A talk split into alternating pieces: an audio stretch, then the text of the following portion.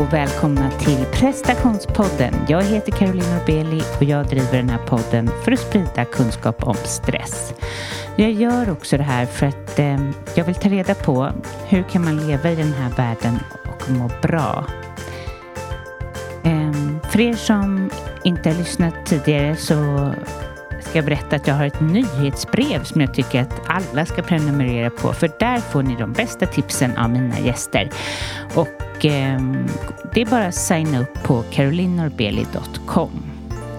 Just nu sitter jag på golvet i någon slags konferensrum med, eh, ja, på ett hotell i Courmayeur i Italien. Och Eh, det jag sa här i början att jag vill ta reda på hur man mår bra i den här världen. Och eh, just nu känns det ju som att det är än viktigare än någonsin för att ja, alltså Ryssland har invaderat Ukraina. Det är helt fruktansvärt och det är också otroligt svårt när man inte har varit med om ett krig att sätta sig in i hur de har det. Och ja, som jag skrev på Instagram, jag skulle bara vilja åka ner och krama hela Ukraina. Jag tycker det är fruktansvärt och det kan inte vara lätt att vara ryss heller. Det, det är obeskrivligt att det här händer och att en man kan ha den här makten. Och eh, det sprider ju otroligt mycket rädsla. Och jag tänker så här att det viktigaste just nu är att ta hand om de närmsta. För även våra barn är rädda och vi är rädda. Och vi kan inte bara lägga våran tid på att, att liksom att oroa oss, eller det kommer vi kunna göra, men jag tror att istället för att sitta och knarka nyheter som man kan göra lätt när det händer, när pandemin slog in och när det här är så är det lätt att bara gå upp i det, läsa varenda sak som händer. Och det är klart att man ska hålla sig uppdaterad, men jag tror att ändå att rikta lampan, om man säger så, mot sina barn och mot de, de som behöver oss. Och förstär att se till att det som händer nu gör att vi stärker det. Och jag tycker, som man har läst nu också, att det är fantastiskt att Europa enas. Att vi måste se, ta det här tillfället i akt och bara enas. Det tror jag. Att man får se det som... Det finns ju inget positivt med krig, men att verkligen stärka det. Och det är för det dyker nog upp väldigt mycket känslor i våra barn. De har ju aldrig varit med om något krig så här nära eh, som har varit så påtagligt. Och, och jag är otroligt berörd som, som jag vet att du som lyssnar är också. Ja, ja, det är svårt att liksom brygga över till någonting annat. Ehm, men ja, jag tänker det. Ta hand om sig själv, ta hand om andra och se till att inte bara gå upp i oro och rädsla. Att inte knarka för mycket mobil utan och läsa alla nyheter utan se vad du har bredvid dig. Du kanske har ett barn då som behöver dig. Ja, just nu, gud herregud, jag eh, åker skidor. Vi trodde ju inte ens att vi skulle komma iväg för de, ah, mm, i dagens läge så är det otroligt svårt att resa och man vet inte och sådär. Så att jag kunde liksom inte förstå att jag var på väg till Alperna. Så det har tagit mig flera dagar. Själen har inte kommit fram förrän nu. Igår och nu är det ju en dag kvar.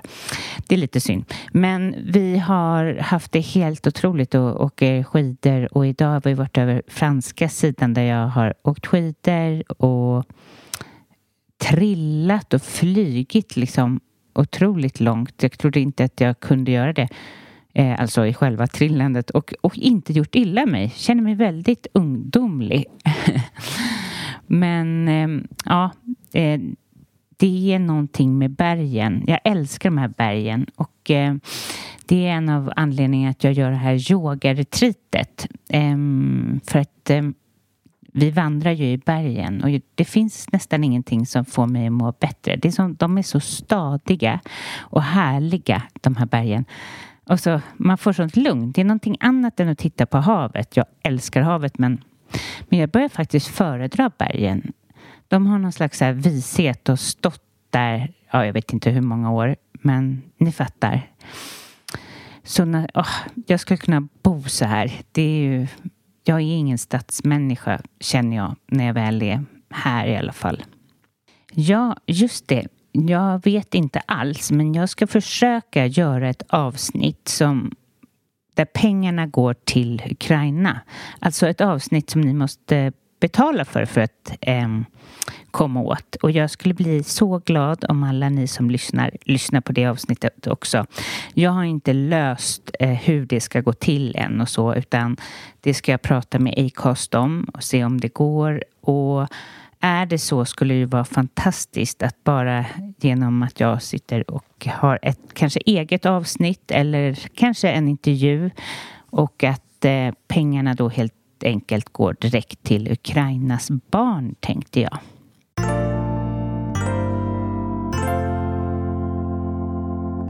Nu är ju fortfarande min coaching öppen. Jag kan alltså ta emot fler och kommer man till mig så jobbar vi över tid för förändring kräver tid. Och eh, det jag arbetar mycket med prestationskrav, att komma närmare sig själv, att stå i sin egen kraft, att inte leva sitt liv efter andra, att eh, minska stress, att komma närmare relationer. Ja. Och är du intresserad av det och tycker att det låter spännande att göra den förändringen och det arbetet så är du varmt välkommen att Hör av dig på carolinorbeli.com så tar vi en 30 minuter gratis session där jag berättar hur jag jobbar och hör mer om vem du är. Det finns fortfarande platser på, till Mallorca, till Deja, till bergen, vandringen, eh, yogan och den goda maten. Så är ni intresserade av att åka, det är i slutet av maj, 25 till 28 maj, så kan ni också bara gå in på carolinorbeli.com.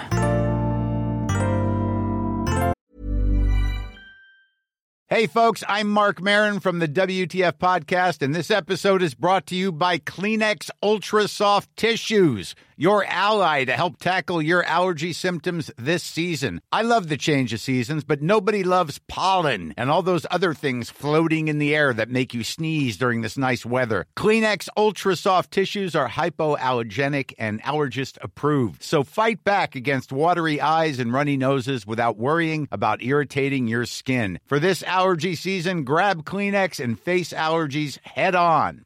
Burrow is a furniture company known for timeless design and thoughtful construction and free shipping, and that extends to their outdoor collection. Their outdoor furniture is built to withstand the elements, featuring rust-proof stainless steel hardware, weather-ready teak, and quick-dry foam cushions. For Memorial Day, get 15% off your Burrow purchase at burrow.com slash ACAST and up to 25% off outdoor. That's up to 25% off outdoor furniture at burrow.com slash ACAST. When you're ready to pop the question, the last thing you want to do is second guess the ring. At Bluenile.com, you can design a one of a kind ring with the ease and convenience of shopping online. Choose your diamond and setting. When you find the one, you'll get it delivered right to your door. Go to Bluenile.com and use promo code LISTEN to get $50 off your purchase of $500 or more. That's code LISTEN at Bluenile.com for $50 off your purchase. Bluenile.com code LISTEN. Millions of people have lost weight with personalized plans from Noom, like Evan, who can't stand salads and still lost 50 pounds. Salads, generally, for most people, are the easy button, right? For me, that wasn't an option. I never really was a salad guy. That's just not who I am. But Noom worked for me. Get your personalized plan today at Noom.com.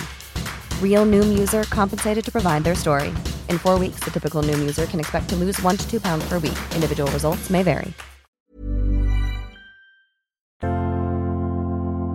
Till det här avsnittet har jag intervjuat Louise Strömberg.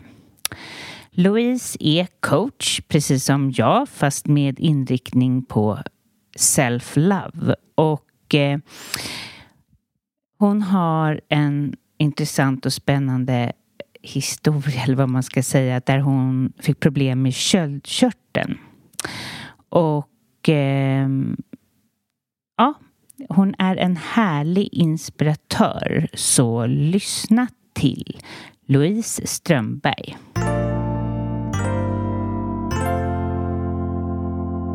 Välkommen till prestationspodden, Louise. Tack snälla. Mm. Så himla kul att få vara här. Ja, så roligt. Mm.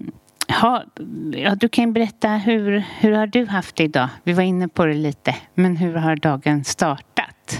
Eh, den startar faktiskt väldigt, väldigt bra idag känner jag. Det har varit en lugn start, vilket alltid sätter en härlig ton på dagen kan jag tycka. Mm.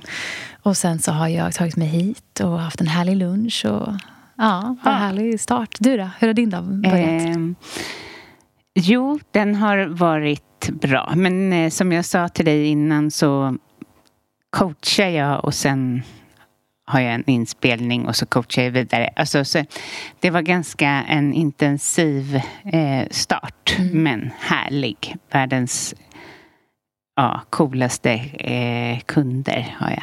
Ja, mm. det är häftigt. Ja, det är jättehäftigt mm. att följa dem. Mm. Man känner sig så privilegierad att man ja. får liksom vara en del av deras resa. Kan du känna det? Ja, ja. gud ja. Gud, ja. Mm. Och så alla dessa stadier som de ska gå igenom och så. Ja. Ja. Det är fantastiskt. Ja, det är verkligen. Eh, men eh, berätta för lyssnarna då som inte kanske vet vem du är. Eh, lite briefly, vad jobbar du med? Mm, jag jobbar då som self-love coach. Och det är ju ett, en typ av livscoach men med väldigt stort fokus på relationen med oss själva. Just det. Ja, och sen så är jag yogalärare och författare och influencer. Mm. Flera grenar men under samma tak kan man säga. Ja. ja. Hur mycket är du yogalärare? Eh, jag har klasser varje vecka. Just nu så har jag gått över helt till eh, digitalt som det regelbundna. Jag tog det som en nödlösning under pandemin men insåg att jag hittade en jättehärlig eh, plattform. Så att jag kör digitalt varje vecka så har vi en stor, stor härlig klass. Och sen så har jag retreat så då får jag också utlopp för mina...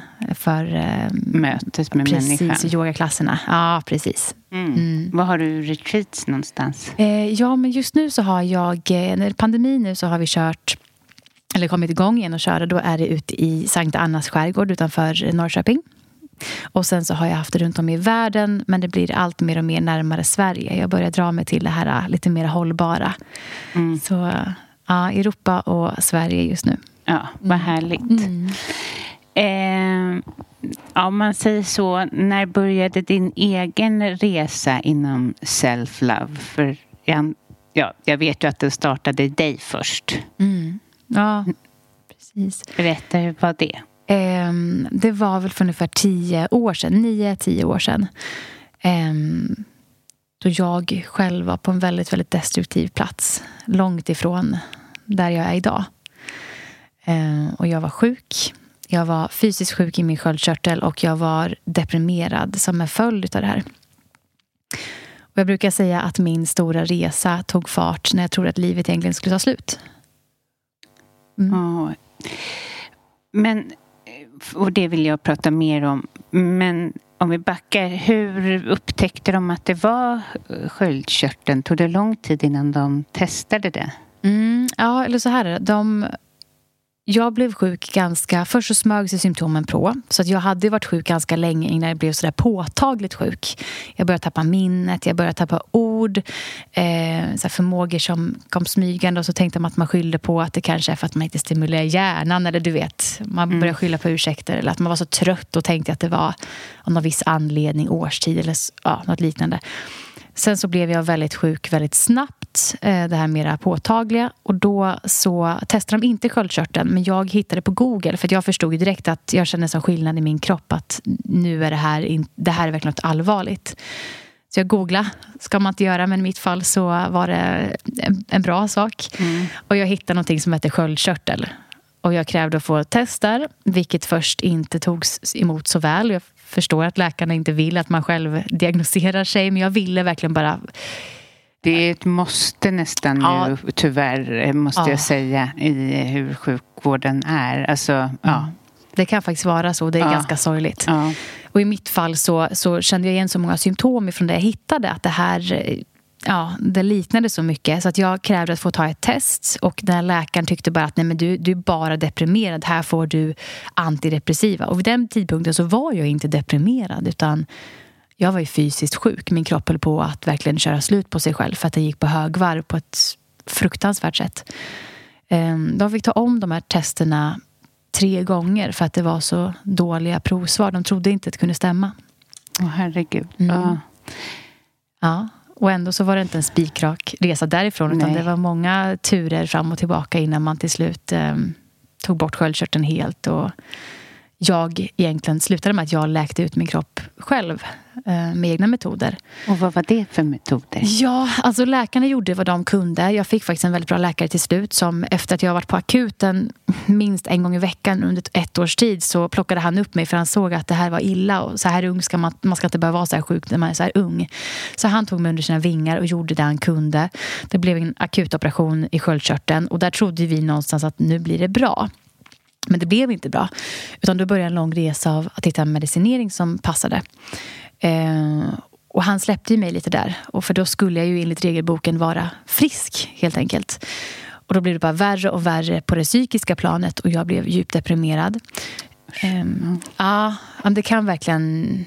Ja. Jo, jag, jag, äter köld, eh, jag äter Levaxin. Ja. så jag vet hur det är när man faller i köldkörteln. Om det var någon gång det var någonting fel på medicinen. Mm. Alltså så, den va, fel, otur. Mm. Då bara föll jag. Så jag förstår. Alltså jag föll inte, alltså jag föll mentalt. Mm. Alltså för en stund tills jag bara fick Levaxin igen. Ja.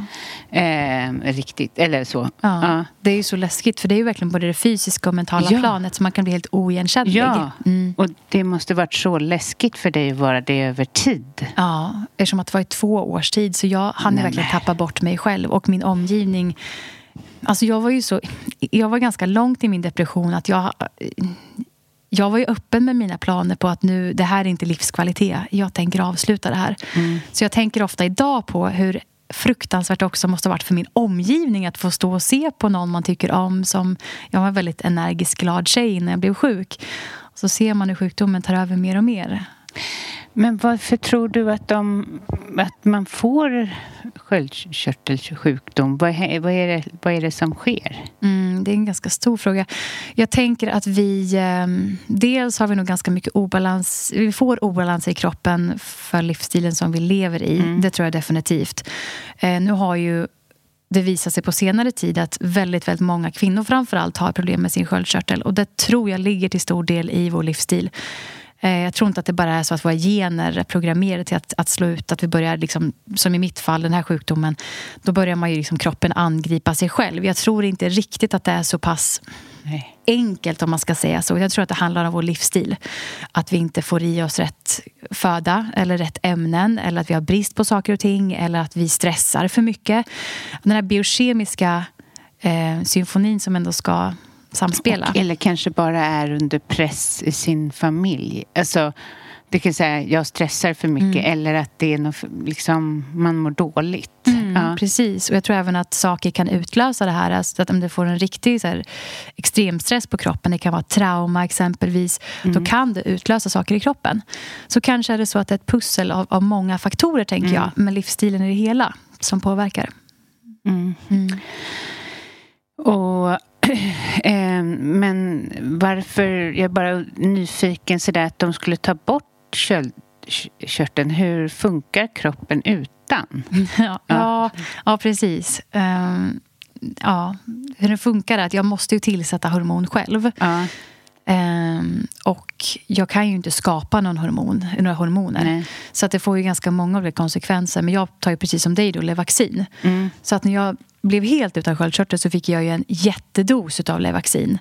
Och ändå så var kroppen inte nöjd. Så kroppen svarar inte på det här. Levaxin då, för de som inte vet, det är ju alltså ett ersättande hormon.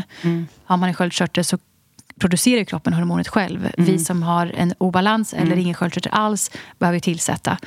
Ehm, jag fick bara öka och öka och öka den här dosen. Och av den anledningen mådde min kropp väldigt dåligt också. För att för hög dos Levaxin mår man väldigt dåligt utav. också. Eh, och min läkare sa till slut att jag vet inte vad jag ska göra här. Jag står handfallen Louise. För att så här mycket ger jag inte ens till mina största manliga patienter. Vi pratar alltså om du skulle haft, om du var dubbel din storlek. Eh, och ändå så Ja, visste han inte vad han skulle göra. nej. Mm. Usch, obehagligt. Och du var i den här depressionen och eh, eh, hur liksom... Ja, det måste ju varit en pers för dina föräldrar och såklart Mm. vid sidan av. Det tror jag verkligen om min Ja. partner. Det var nog fruktansvärt. Ja. Mm. Men hur, eh, hur, hur började du må bättre? Ja, men som sagt, som jag sa inledningsvis så brukar jag tänka tillbaka på att, att min stora resa då började när jag var som sjukast eller när jag var som längst ner på botten. Eh, och jag brukar även nämna att jag mötte, eller jag hade en väldigt fantastisk terapeut som försökte hjälpa mig så mycket hon kunde. Men när det kom till det här stopp, eller punkten där jag kände att nu orkar jag verkligen inte längre, då ville jag vara öppen med det till henne. Jag tyckte att hon förtjänar att få höra det. Ehm, och då så fick hon mig att förstå. Hon sa så otroligt bra och välvalda ord som hon säkert vägde eh, noggrant innan hon, hon sa det. För att ibland kan det är nog väldigt, väldigt, det är väldigt svårt att, att bemöta någon som är så pass psykisk, liksom, mår så dåligt psykiskt. Så. Eh, men hon fick mig att inse under just den här, eh, det här tillfället då jag var som värst, brukar jag säga. Då fick hon mig att inse att jag har faktiskt väldigt mycket jag själv kan påverka. Inte bara känna att jag att jag är dömd till mitt öde utan jag kan också ta ansvar för att göra en insats för min kropp både på ett psykiskt och ett fysiskt plan. Eh, och hon föreslog att jag skulle börja med relationen till mig själv. För att vi kunde ju sitta där och spåna och förstå. Jag kunde ju lägga mönster och se att jag hade ju en väldigt destruktiv relation till mig själv. Som de flesta har. Eh, och hon väckte idén i mig av att vad händer om man börjar med relationen till sig själv istället för att tänka att bara livet på alla andra yttre plan blir bra. Då kommer jag tycka om mig själv. Du vet, om jag bara går ner i vikt eller om jag bara får det här jobbet, då kommer jag tycka om mig själv och då kommer jag vara lycklig. Hon vände på det och fick mig att tänka att ja, men vad händer om jag börjar med att jobb, lägga energin på att jobba på relationen med mig själv? Vad händer då? Alltså, hur kan mitt liv eh, se ut då? Ehm, så just efter den session, alltså det samtalet gick jag därifrån och kände mig hoppfull. Eller så här, jag gick dit och kände mig nedtyngd av hopplöshet. Och jag gick därifrån med ett frö av hoppfullhet. Eh, och du jobbar ju också som, som coach och, och du vet ju det här, de här fröna kan ju vara otroligt kraftfulla som man får lov att liksom så i andra. Eh, hon gjorde det i mig. Ehm, Ja, och just den här biten med självkärlek är otroligt eh, intressant. Eh, alltså, eh, ja, skulle vi kunna se oss- själva i andras ögon så skulle vi ju förmodligen älska oss själv väldigt mycket mer. Alltså våra inre kritiker. Och jag förstår att det jobbar du mycket med. Och jag tänker de som lyssnar så här, eller men hur ska jag närma mig att tycka om mig själv? Eh, Det kan ibland vara så stort, eller väldigt ofta tror jag. nästan jämt Ja. så är det ett jättegap däremellan. Mm. Det är ju lite så att de flesta av oss kanske har fått höra ändå liksom någon som har stått där i förbifarten och sagt att man bör vara sin bästa, egen bästa vän. Mm. Men vi får ju aldrig lära oss hur. Nej. Nej. för det är ingen som riktigt... Nej. Nej, det är inte ens många som vet. Vi bara förstår att, att det, är en väldigt, det skulle vara en sund grej att kunna ha en bra relation till sig själv. Men väldigt få människor vet hur man faktiskt gör. Ehm, och det var ju där min resa började till. Att, som jag sa, att där började min resa. Ja. Eh, jag var ju inte bra över en natt. Mm. Men att börja ändra mitt synsätt och mitt mindset liksom, till att förstå att, att jag kanske inte behöver bekräftelsen av alla yttre faktorer för att kunna må bra inombords. Utan jag börjar med att jobba på det här, det som finns inom mig. Ehm, och närma mig det, lära känna mig själv. Och då som du säger, hur gör man då? Eh, min kontenta som blev en, en bok av till slut för att jag hittade så mycket verktyg på min väg. Jag sökte verkligen från, ja, men från väst till öst. Det var verkligen allt ifrån de här eh, psykologiska perspektiven till, till mindfulness. Och det här, vad, vad, vad finns i den österländska kulturen? Vad gör att de är så mycket mer inkännande i sin kropp snarare mot oss i väst som lever väldigt mycket i vårt huvud? Jag var så nyfiken. Det var som någonting bara låg inom mig och fick lite liv när hon plantera de här frönen. Då, då. Mm. och jag brukar säga att jag har så himla mycket att säga om det här så att det blev en hel bok. Och det är boken då Self-Love. Hur du läker, stärker och utvecklar relationen till dig själv. Men själva mm. grundessensen i det, det är ju att vi blir medvetna om vilka vi är, hur vi fungerar och att vi lär oss liksom komma närmare oss själva. Inte bara söka bekräftelse utåt sett, utan lär oss skapa bekräftelsen inombords. Så. Ja, ja, precis. Och det är, ja, det är så härligt att höra och intressant på alla sätt och vis. Och, ehm, alltså den här resan då, eller vad man ska säga, som du gjorde eh, genom världen för att ta reda på, eller eh, var det någonting där som slog dig slog eller som du fann som du kände så här shit det här, det här är det här är en bra början eller det här, det här känns starkt? Mm. Det var nog många saker som föll på plats. Ehm, men just tankens kraft. Mm. Alltså jag pratar ju mycket om, det här, om att medvetandegöra ditt liv och få förståelse för hur vi fungerar och varför du är som du är. Ehm, det inre barnet pratar väldigt mycket om. Mm. Alltså det är så många delar i det här. Ja, det men, är så kraftfullt. Ja, men det är ju verkligen mm. det. Hur vi har präglats av det. Jag tror inte, det har inte jag pratat så mycket om i podden faktiskt. För att det är väldigt eh, flummigt att prata om själv i alla fall, mm. utan att någon... Mm. Men det inre barnet, eh, mm. att jobba med sitt inre barn. Eh, om, om man träffar någon som man ser mår dåligt, fast den vet inte riktigt varför, så kan det ofta vara det inre barnet, alltså en yngre version av sig själv, där man har tappat kontakten. Alltså jag ser det i alla fall ofta och jag ser det väldigt det är så otroligt kraftfullt och fint. Mm. Att med tankens kraft egentligen, eller känslans kraft, kunna möta den där personen. Mm. Eh, sig själv som tonåring, värsta mm. fasen. Mm. Eller ja. Precis, och det var jättefint sagt tänker jag. Alltså, det är ett fint perspektiv. Mm. Och just få förståelse och lära sig kring det här med det inre barnet och förstå att allt vi har varit med om från det att vi föddes Eh, till där vi är nu. Framförallt de här första åren och vår uppväxt. Hur mycket det har präglat oss och programmerat oss till att bli de vi är. I vårt beteende, i vårt tankesätt och gjort oss liksom automatiserade. Vi gör saker utan att egentligen tänka på det för att vi har programmerats att bete oss så här. Eh, Får vi förståelse och kan ransaka det eh, och det kan man då få genom att man till exempel går tillbaka och tittar på ja, men hur var det att växa upp? Vad var min upplevelse av min barndom och min uppväxt? Att man liksom står och vågar äga den upplevelsen. Det blir världens om... Alltså det, det blir ju en game changer, tänker jag. Eller för mig så var det mm helt omvälvande att man inte liksom går in med perspektivet att nu ska jag skuldbelägga, Nej. för det är inte det vi är ute efter. Men att våga stå och verkligen äga sin upplevelse av att så här var det för mig att växa upp med de här människorna.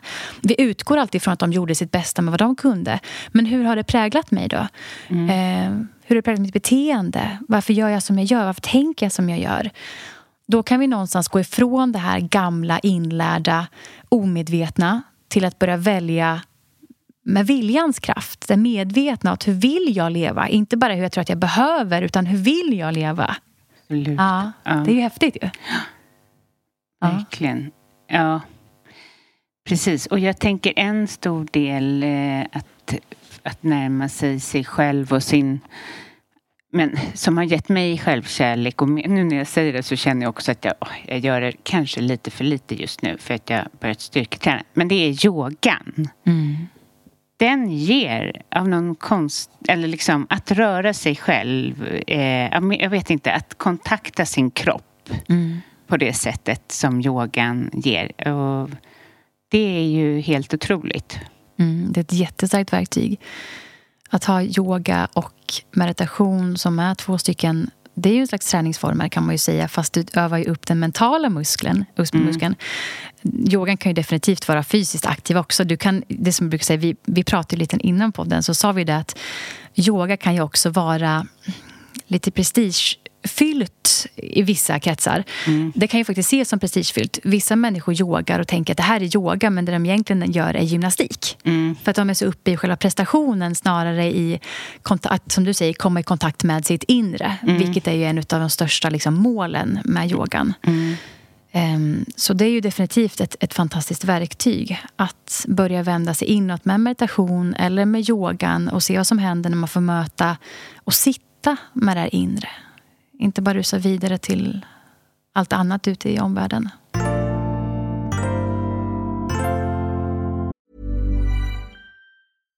If you're looking for plump lips that last, you need to know about juvederm lip fillers. With Juvederm Volbella XC and Juvederm Ultra XC, your lip look, whether it's subtle or bold, can last up to one full year with optimal treatment and no additional maintenance. Find a licensed specialist and see if it's right for you at Juvederm.com today. That's J U V E D E R M.com. Add fullness to lips in adults over 21 with Juvederm Volbella XC or Juvederm Ultra XC. Do not use if you have severe allergies or a history of severe allergic reactions, or if you're allergic to lidocaine or the proteins used in Juvederm. Tell your doctor if you have a history of scarring or taking medicines that decrease the body's immune response or that can prolong bleeding. Common side effects include injection site redness, swelling, pain, tenderness, firmness, lumps, bumps, bruising, discoloration, or itching. As with all fillers, there's a rare risk of unintentional injection into a blood vessel, which can cause vision abnormalities, blindness, stroke, temporary scabs, or scarring. For full important safety information, visit Juvederm.com. Planning for your next trip? Elevate your travel style with Quince. Quince has all the jet setting essentials you'll want for your next getaway, like European linen, premium luggage options, buttery soft Italian leather bags, and so much more. And is all priced at 50 to 80% less than similar brands. Plus, Quince only works with factories that use safe and ethical manufacturing practices. Pack your bags with high-quality essentials you'll be wearing for vacations to come with Quince. Go to quince.com slash pack for free shipping and 365-day returns. Burrow's furniture is built for the way you live. From ensuring easy assembly and disassembly to honoring highly requested new colors for their award-winning seating, they always have their customers in mind. Their modular seating is made out of durable materials to last and grow with you. And with Burrow, you always get fast, free shipping. Get up to 60% off during Burrow's Memorial Day sale at burrow.com slash ACAST. That's burrow.com slash ACAST. burrow.com slash ACAST. Kom du i kontakt med yogan på din Hur kom du i kontakt? Mm. Fråga istället. Ja, det var faktiskt inte så långt därefter. Utan när jag fick de här små fröna, innan, jag visste ju vad yoga var, trodde jag. Ehm, jag hade ju en bild av vad jag tänkte att yoga var. Och jag hade tagit distans ifrån det, för jag tänkte att jag är inte en sån som yogar. Nej. Så här fördomar man hade av att en yogaperson skulle vara si eller så. Mm. Och så tänkte jag klassiken att jag kan inte yoga för jag har inte lugnet för att sitta still eller göra mm. det. Eller jag är inte tillräckligt rörlig. Eller och det är ungefär samma sak som att säga att jag kan inte duscha för att jag är smutsig. Det är så ologiskt egentligen. Tänker jag. Mm. Det, yoga gör du inte för att du är duktig på att sitta still och ta det lugnt. Utan yoga är ju en slags övning i att då, då ja, i det här fallet då, sitta still eller våga möta sitt lugn. Och inte bara fokus på att göra, göra, prestera, prestera. Mm. Utan hitta ett värde i varandet snarare. snarare komma närmare sig Absolut. själv. Mm. Nu backar jag lite. Eh, det som är, eller vad jag upplevde då, eller eftersom jag äter Levaxin så kan jag ju känna de här svängningarna och sådär. Mm. Jag ser inte det som att det är jag. Alltså, ja, något schizofren. Nej, jag ser Alltså det är mina hormoner. Mm. Alltså precis som... Alltså, det jag vill komma till att när du var så deprimerad så var ju det en obalans. Mm. Men å andra sidan kanske depression, hur, hur man än ser på det, är en obalans mm. i kroppen. Ja. Precis. Ja. Men för att jag tänker så här, för dig att komma ifrån den, eller upp eh, och bli pigg. Mm. Hur, hur, hur, när du hade fått vaccinet, hur lång tid tog det? Mm. Alltså tills du... Ja, precis. Det är ju ganska relevant del tänker jag, av historien som man lätt går förbi. Men som jag sa så fick jag alldeles för mycket medicin ja. för att min kropp De tror att den behövde det. Den svarade inte an på mindre. Eh, och de förstod att det här gör ju henne bara sjukare och sjukare. Men vad gör man då? Vad gör man om man bara har en lösning att ge någon medicin och medicinen inte svarar an? Det blir ju en jätteutmaning. Och det var ju där som var...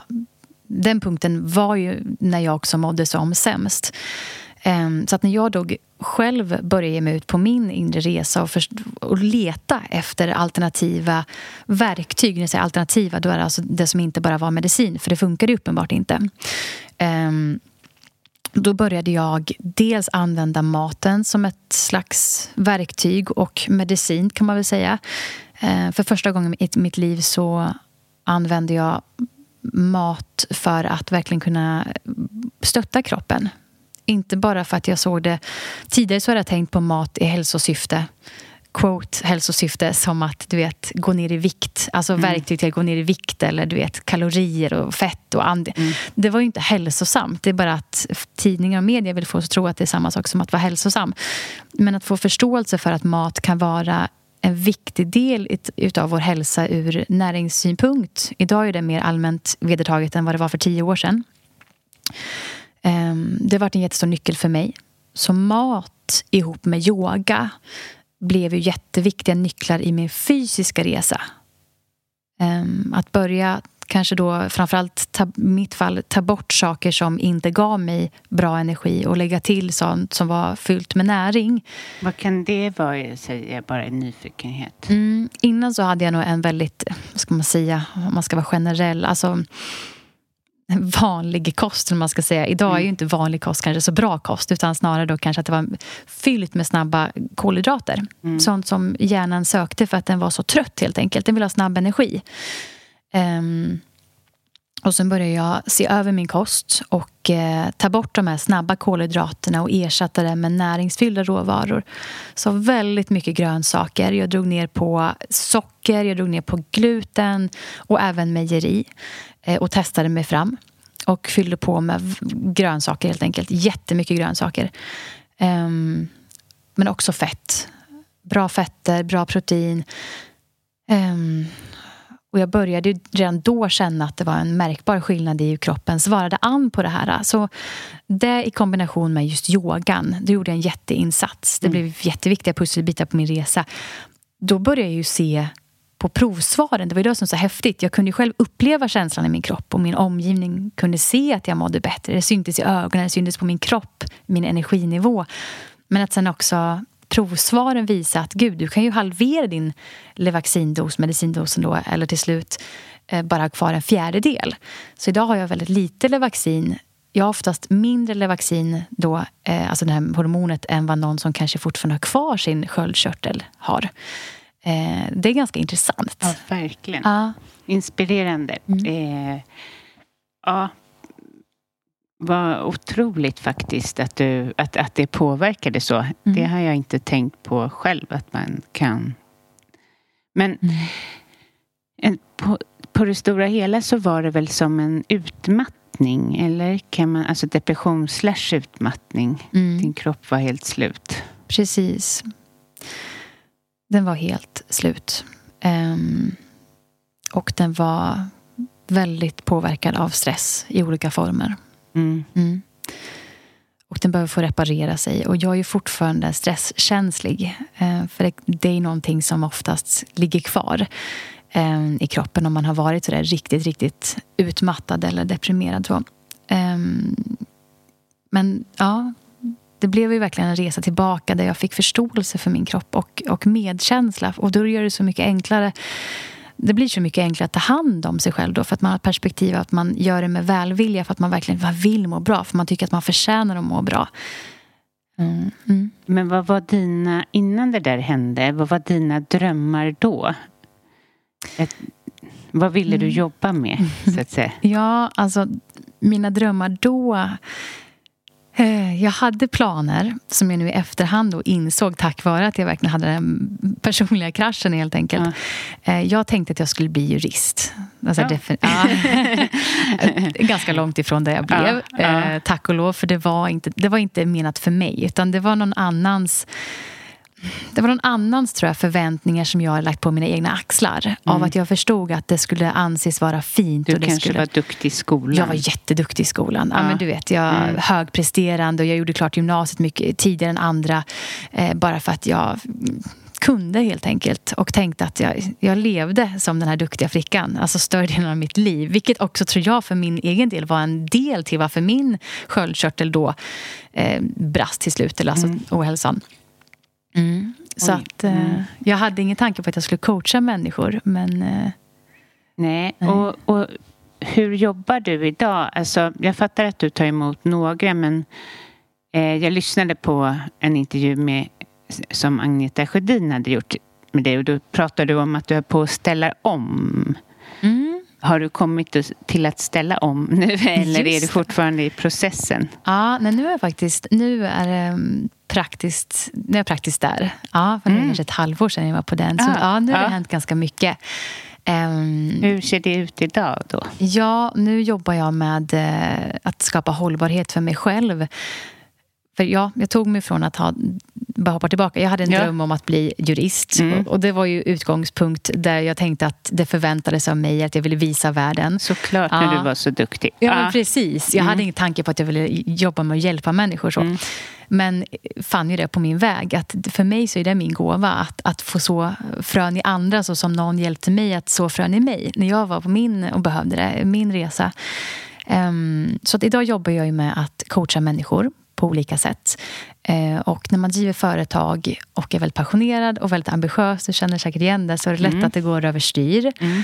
Eh, och det har ju varit min konstanta utmaning att... att man inte, blir trött. Ja, att inte bli deprimerad. Eller inte deprimerad, att inte bli utmattad, ska ja, jag säga. man blir ju trött av mötet med människor, speciellt ja. i coach Ja, ja. precis. Mm. Man blir trött av att man, man... Det är lätt att man hamnar i obalans när man har ett jobb där man hjälper andra. Att man ger så mycket av, av sig själv att man ibland lätt glömmer bort att fylla på mm. också. Mm. Eh, så mitt stora fokus, det som du refererar till, min omställning, det är att jag börjat jobba smartare. Eh, inte jobba mer eller hårdare, utan jobba smartare, mer hållbart. Hur gör du det då, undrar jag, som branschkollega? Eh, jag blir väl ganska duktig med att dra gränser. Jag tackar inte ja eh, bara för att jag kan eller får möjlighet. Utan jag mm. blir väldigt medveten även i min yrkesmässiga roll. Mm. Ehm, för att jag ska hålla som yrkesperson och inte återigen hamna mm. i, i en fälla av att bränna ut sig själv hur eh, fint jobb man än gör liksom, med andra människor. Det spelar ingen roll. Du, har ju ändå, liksom, du måste ta hänsyn till din egna ja, ja, man energi. håller inte. Nej. nej, nej, nej.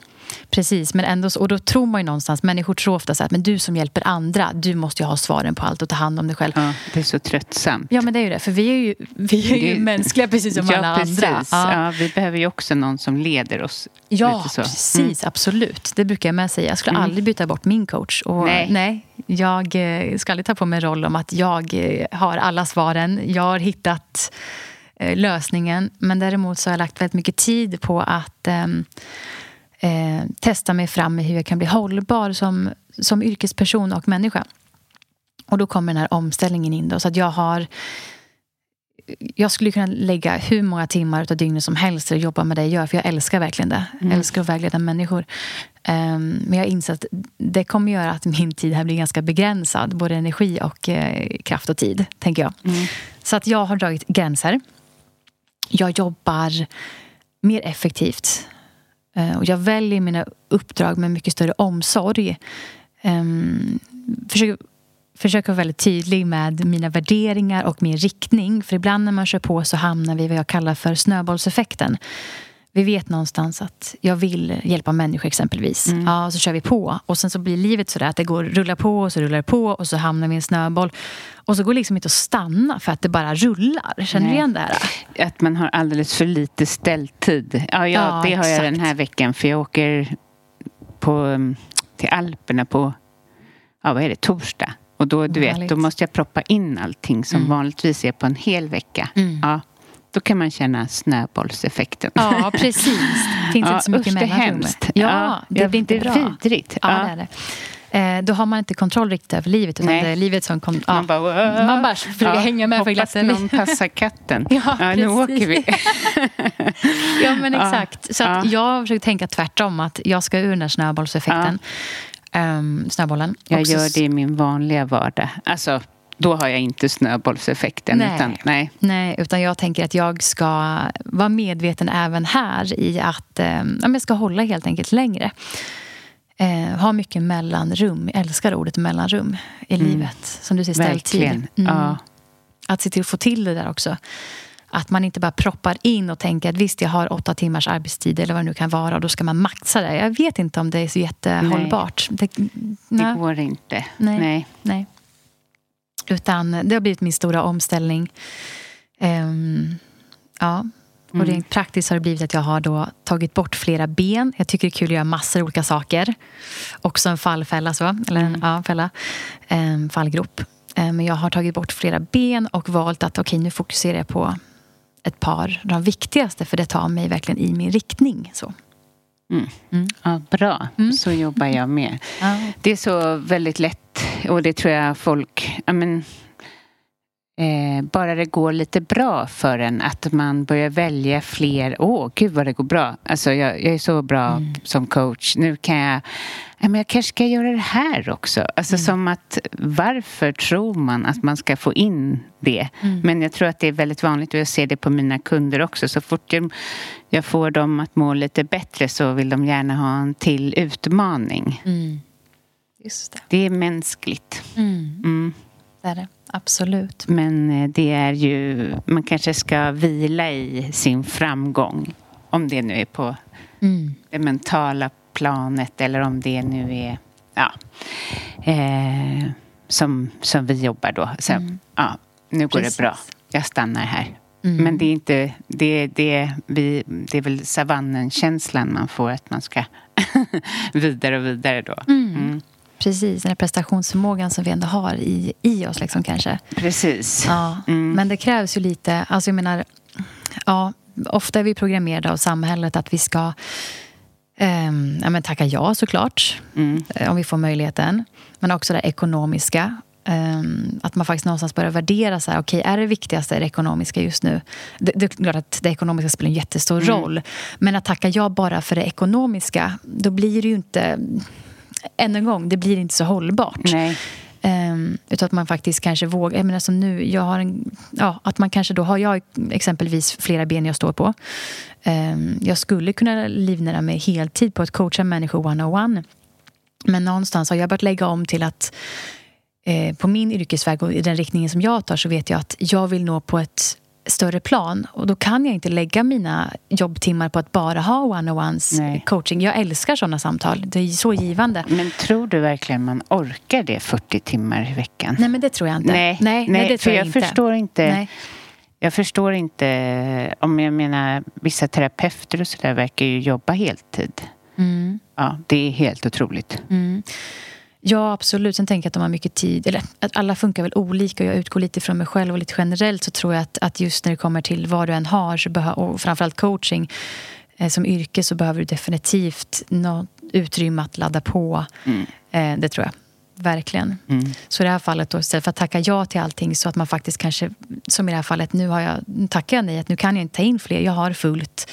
Eh, jättesvårt för att man vill så gärna. Men att man hela tiden är medveten om att, och ställer sig frågan, okej, om jag tackar ja till det här nu, leder det här mig då i rätt riktning? Om inte, nej men då måste jag tacka nej. Eh, det är inte så lätt alla gånger. Det är jättesvårt, Mm. för rädslan kickar ju in att men tänk om ingen vill ha mig om en månad. Alltså, du vet. Mm. Ja, absolut. här Det finns ju många ja, rädslor, tänker jag. ja. Eller, ja, absolut den och... Ja, det finns många rädslor, tänker Mm. jag. Så självklart är det det som kommer till en. Men, men ja, det är spännande när man börjar också ta lite kontroll även i, i, Jätte. i yrkeslivet. Och jag märker att, eh, jag vet inte hur intressant det här är för lyssnarna som inte har eget, men jag märker att om jag backar, nej, det här handlar nog i livet som sådan. Om jag lutar mig bakåt lite grann och inte är så strävsam och lutar mig framåt som liksom så här jagar. Om jag, då kommer det saker till mig. Eh, det, om jag pausar, om jag till exempel går och lägger mig på dagen. ja, om jag jobbar hemma är ju det möjligt. Mm. Nu var, var det länge sedan, men ett tag så sov jag dåligt. Så gjorde jag det. Mm. Då var det oftast att jag vaknade upp med så här, ah, ny kundförfrågan eller en, ja, jag tror på det. Mm. Eller jag har märkt att det funkar. Mm. Det tror jag absolut att man behöver göra. Um, både privatlivet och också i yrkessamma livet. Ja. För det händer saker i de här mellanrummen. Mm. Det gör det. Ja. Ja. Det är, helt, det är faktiskt eh, fantastiskt. Den känslan och den övertygelsen när det händer. Sen Mm. kan jag komma in i rädsla såklart. Och bara så här, åh nej men gud hur ska jag gå? Bla bla bla. Och ja, Mm. allt det här. Den här rösten. Men sen när jag lut, blir sane och lutar mig tillbaka. Då är det underbart. Mm. Jobba med det här med tilliten. Att faktiskt, Mm. ja, det är viktigt. Nej, men det är jättespännande. Och det är spännande att se vad som händer när man jobbar med sitt mindset och sina tankar. Och när man öppnar upp för möjligheter Mm. snarare än att bara luta sig tillbaka på, på rädslor. Eller att man begränsar sig och styrs av dem. Det är ju fantastiskt vilka dörrar som kan öppnas då tycker jag. Ja. Mm. ja, och vad mycket mindre stress. Mm. Vad tror du eh, då som jobbar med människor ehm, vad är det som gör att vi inte tycker om oss själva? Ja, det finns många olika faktorer men jag tänker en stor del är ju att vi eh, blir inlärda av samhället att vi inte duger som vi är. Mm. Utan att vi Ja. hela tiden måste skapa eller vara delaktig i en förändringsfas för att eh, och missförstå mig rätt nu, för att vi, människor är i en ständig förändring. Det är inte det. Men att vi någonstans får till oss budskapet av att vi måste förändras för att duga eller för att helt enkelt förbättras. Eh, Vi måste förställa oss, vi måste se vackrare ut, bli smalare, bli rikare. Det här otillräcklighetssamhället liksom, som vi lever i. Och sen jämförelsesjukan. Av att hela tiden titta på alla andra. Vi jämför. Sociala medier kan ju vara ett gift i det här, i det här läget. Ehm, och får till oss att vi hela tiden ska kämpa, kämpa, kämpa till nästa liksom, nivå på något sätt. Mm. Ehm, mm. Mm, verkligen. Det, blir, det är ju en stor del utav det. Och det är ju en sån drivkraft, eh, ekonomisk drivkraft som ligger bakom det här med att vi inte ska känna oss tillräckliga. Ja. För skulle vi göra det skulle vi inte shoppa, då skulle inte folk gå och göra botox, då skulle inte ja, men allt som vi inte skulle göra. Nej men precis, det här behovet som säger, samhället då skapar i oss att tänka att vi behöver em, förändring eller förbättring. Det, är ju, det de gör är att skapa den största efterfrågan eh, som de sen tillgodoser med produkter och metoder. Och Det blir ett jättehjul som aldrig går riktigt... Det är ett evighetslopp, brukar jag säga. Och så tänker vi någonstans att ja, om vi bara gör det här, om vi bara blir det här, om vi bara får det här, då blir jag lycklig. Den där lyckan kommer inte komma om du ger dig in i det där loppet. Du måste börja med att fundera på men tvärtom. Börja se över vad har jag egentligen? Vad har jag att vara tacksam över? Börja odla det istället. Då tror jag att lyckan kommer bra mycket betydligt snabbare än eh, om du ger dig ut och börjar jaga efter utomstående saker helt enkelt ute i omvärlden. Verkligen. Mm. Ehm, det är otroligt svårt. Men det är lättare när man inte befinner sig uppe i sitt huvud. Mm. Verkligen. En yoga, yogan gör ju att man har mindre, i alla fall gör det för mig, Mm. mindre lust att eh, shoppa. Mm. Alltså, för att man, man kommer ner från sitt huvud, ner i kroppen och behovet. äh, Nu shoppar jag extremt lite men, men ändå din- min vilja att liksom ha saker. Ja. Mm, precis. Och då blir det kanske någonstans för att du landar i dig själv, din tillräcklighet, du ser vad du redan har. Ehm, och än en gång, vi, ja, det här otillräcklighetssamhället det är ju också så en, en spin-off på att vi har fått så otroligt mycket fokus på vår prestationsförmåga och att vi någonstans värdesätter oss själva, vårt egenvärde i vår prestationsförmåga eller hur bra vi kan göra ifrån oss, inte vårt varande om man säger. Det är ju egentligen inget fel med att ha en prestationsförmåga. För det har vi ju människor, det är ju mänskligt. Det är det som gör att vi har kommit så långt, tänker jag, utvecklingen. ja, nej. Eh, Men det blir skevt när vi bara fokuserar på att göra och lägger vikt på att få bekräftelse för det och, och mindre på att kanske då hitta tillräcklighet i att vara. Mm. Mm. Mm. Hade du mycket prestationsångest när, när du presterade? Alltså när du pluggade och så, när du var liten? Och, hur? Massor. Mm. Gud, ja. Det var... Det var, det var mycket. Ja. ja. Det var det. Och det är så synd tycker jag att inte skolan eller någon jobbar med det. För att det finns ju saker att göra. Mm. Som jag, ja, det, det är synd, det är otroligt synd att så många människor får gå omkring med prestationsångest. Mm. Precis. Och det kanske också är för att vi, tänker jag, vi har lärt oss någonstans bekräfta varandra genom det vi gör. Du är så duktig som gör det där. Mm. Då är det mm. så mycket lättare att ge en komplimang kring någonting som du har utfört, liksom, Caroline, mm. än att, än att ge en komplimang för någonting som du är. Mm. Eh, det är lite så samhället har blivit. Och tänker att då blir det en, en liten bieffekt på att... Ja. Mm. Cool fact a crocodile can't stick out its tongue. Also, you can get health insurance for a month or just under a year in some states. United Healthcare short term insurance plans, underwritten by Golden Rule Insurance Company, offer flexible, budget friendly coverage for you. Learn more at uh1.com. Planning for your next trip? Elevate your travel style with Quince. Quince has all the jet setting essentials you'll want for your next getaway, like European linen, premium luggage options, buttery soft Italian leather bags, and so much more and is all priced at 50 to 80% less than similar brands. Plus, Quince only works with factories that use safe and ethical manufacturing practices. Pack your bags with high-quality essentials you'll be wearing for vacations to come with Quince. Go to quince.com/pack for free shipping and 365-day returns.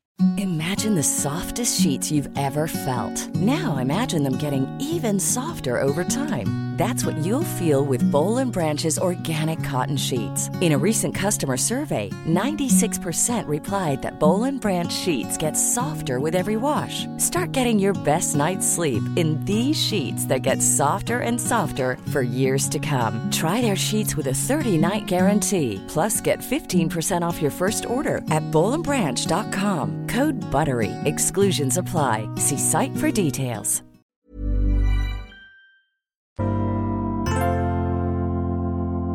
Om man vill komma i kontakt med dig eller kanske komma i kontakt med dina böcker. Mm.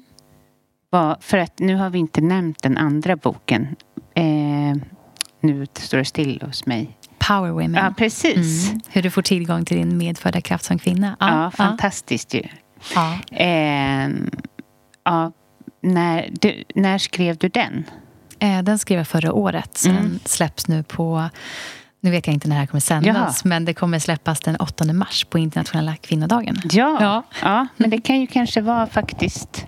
Ja, jag är inte helt säker, men det är där i krokarna. Ja, så då kan du berätta lite om den. Ja, jag tänker sen när jag sitter och när vi har vårt samtal så kommer det till mig så väl att det här som ligger till grund för att vi ofta blir utmattade eller att vi har väldigt mycket eh, prestationsfokus och um, att vårt eget värde ligger i vad vi gör och ja, aldrig, aldrig tillräckligt. I min bok så handlar det om power women då, som jag säger. Och det är inte det klassiska som man tänker idag tyvärr att idag tänker man att en power kvinna, en power woman, det är någon som presterar högt på alla plan och du vet, kan jonglera hela livet samtidigt. Jag tänker att det är så missuppfattat. Det är bara ytterligare en förlängning på den duktiga flickan eller prestationsprinsessan. En power woman är en kvinna som står i sin kraft. Som lever i sin kraft, som äger sitt liv. Vad hon mm. än jobbar med, hur hon än lever. Hon sätter gränser, hon tar hand om sina behov. Hon vågar vara i kroppen, inte bara i huvudet. Eh, Så härligt. Ja, men ja. det är dit vi måste, vare sig mm. vi är kvinna eller man. tänker jag. Ja. Vi måste hitta den där balansen. Så att jag vill någonstans försöka införa tillbaka det här som vi har skjutit undan i så många hundratals år nu. Att bort med det här som har kallats för det kvinnliga. Det vill säga allt det här som är motsatsen bara till prestationsförmåga. Allt det här att drömma, att kunna känna intuitivt, att kunna känna känslor, att vara sårbar. Som är så stora delar av att vara människa, men vi har förskjutit det.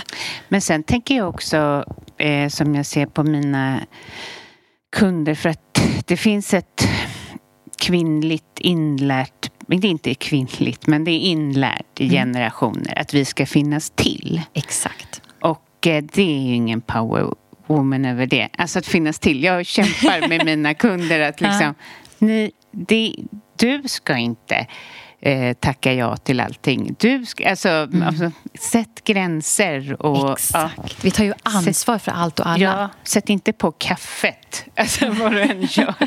Nej. Ja, men det är viktigt. Mm. Vi har varit så kort i arbetslivet. Mm. Vi måste få stå stadigt där mm. i vår energi och liksom ta den platsen mm. och inte hålla på så här, jo men det här tar jag och det här tar, men oj då har du inte tid, ja men då tar jag det här. Det är mm. så lätt. Att, var, och då undrar jag lite så här, varför gör vi det? Um, jag tror att vi kompenserar för att vi inte känner oss som att vi är till, helt välkomna eller tillräckliga på arbetsplatsen. Eller, så vi ska också då se till att rodda allting runt omkring. Absolut. Vi vill mm. ju någonstans visa att vi kan lika väl som männen. Alltså lite så. Mm. Ehm, och vi kan minsann visst visa att vi kan vara en bra mamma samtidigt mm. som vi satsar fullt på vår karriär och vi duger till för vår resterande familj och omgivning. Och jag menar alla de här rollerna, allting bottnar ju i att vi har förlegade förväntningar på oss som blir så mm. skeva. Mm.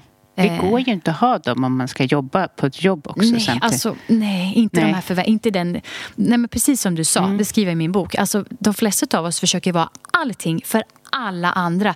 Och den sista, om ens då, vi tänker på det är oss själva och våra behov. Vi mm. sätter så många andras behov framför våra egna. Mm. Det är inte konstigt att så många av oss blir utmattade och bränner nej. ut oss. Nej. nej. Och det är dags att ändra på det, tänker det, jag. Vi måste det. Ja, ja, ja och, och, och liksom, ja, jag ja. brukar säga det till mina kunder att liksom, det är dags nu. Att vi, det är inte bara för din skull du får mm. förändra det här. Du måste förändra det här för alla kvinnors skull. Ja. Vi, kan, vi kan inte hålla på och se till att alla har det bra och, på arbetsplatsen utan mm. du ska göra ditt jobb och det som du hinner med. Mm. Och, ja. Precis, på arbetsplatsen men också tänka hemma. Mm. Alltså det, vi Verkligen. lever fortfarande i svallvågorna av ett jättehårt liksom, patriarkat, alltså en struktur ja, som inte är så himla eh, fräsch egentligen. Alltså, nej. nej. För varken män eller kvinnor. Eh, så att min bok har verkligen blivit så att det har varit någon slags förlängningen av self-love som min första bok heter. För den första boken handlar om relationen till dig själv. Så viktigt. Där börjar ju någonstans allt. Mm. Men min andra bok, Power Women, det handlar om din relation till omvärlden och din roll som kvinna. Så att... mm, jättehärligt. Mm. Ja, vad kul. Mm. Och om de vill följa dig, eh, var ska de följa dig någonstans? får man jättegärna följa mig på Instagram där jag heter louisestromberg.se. Mm. Mm. Tack snälla för att du kom hit. Så härligt samtal. Mm, tack själv, jättetrevligt. Mm. Ja. Mm. Tack till alla er som lyssnar. Och vill du att podden ska kunna fortsätta nu kommer jag med hot här. Men då är det bäst att ni går in och lämnar en recension, sprider det på, eh, ja, på sociala medier eller berättar för era vänner. För då blir jag jätteglad och podden kan fortsätta. Ha en härlig vecka. Eh, snart tror jag att jag kommer med ett eget avsnitt. Och eh, får vi se om jag lyckas med att samla pengar till Ukraina. Ha det bra. Hej hej!